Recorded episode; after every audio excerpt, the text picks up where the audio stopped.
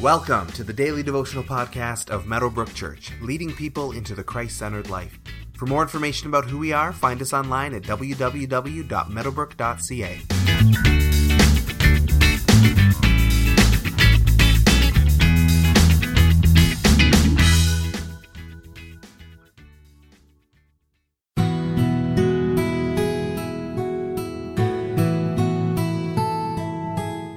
Then the Jews began to argue sharply among themselves, How can this man give us his flesh to eat? Jesus said to them, Very truly I tell you, unless you eat the flesh of the Son of Man and drink his blood, you have no life in you. Whoever eats my flesh and drinks my blood has eternal life, and I will raise them up at the last day. For my flesh is real food, and my blood is real drink. Whoever eats my flesh and drinks my blood remains in me, and I in them. Just as the living Father sent me, and I live because of the Father, so the one who feeds on me will live because of me. This is the bread that came down from heaven. Your ancestors ate manna and died, but whoever feeds on this bread will live forever.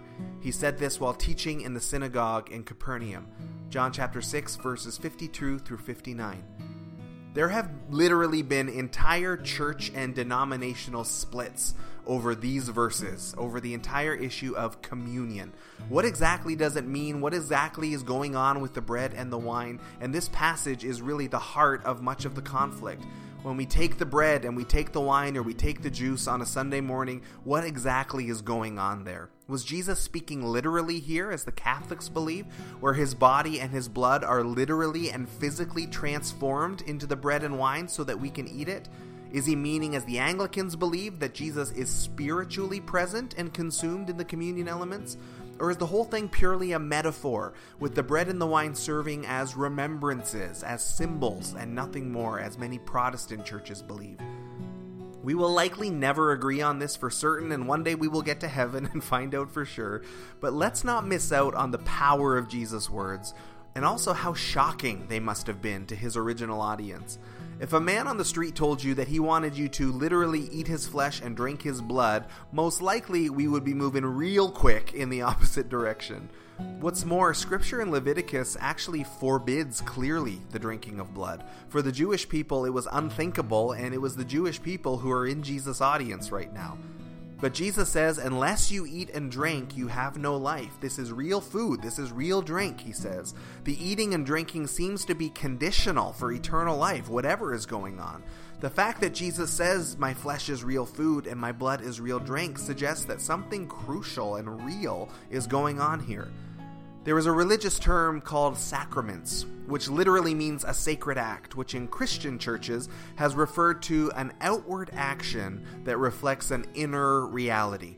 Protestant and Anabaptist churches only hold to two sacraments, baptism and communion, as these are the only two that Jesus specifically told us to do an outward action that reflects an inward reality, a physical ceremony that demonstrates a spiritual truth. We can debate over the exact nature of communion until we get to heaven, but the important part is what it demonstrates that Christ's blood was shed and his body was broken for us, and he has called us to eat. When we eat something, it remains in us. It becomes a part of us for a little while. By ingesting the bread and ingesting the wine, it becomes one with us. It remains with us, just as we are one with Christ and we remain in Him. Communion demonstrates the union of us with Jesus, our oneness with Him, that spiritual reality that is proclaimed in physical form through the act of eating and drinking together. Most Protestant and Anabaptist churches have a fairly weak view of communion. It's a quick ceremony sandwiched in amongst other things on a Sunday morning. Theology differences aside, there's much we can learn from the reverence in which the Catholics or the Anglicans participate at the Lord's table. But as we ponder all of these things today, let's also ponder this. Where in your life have you had a particularly meaningful communion experience? What was it that made it meaningful? And how might you recapture some of that meaning as you celebrate communion in the future?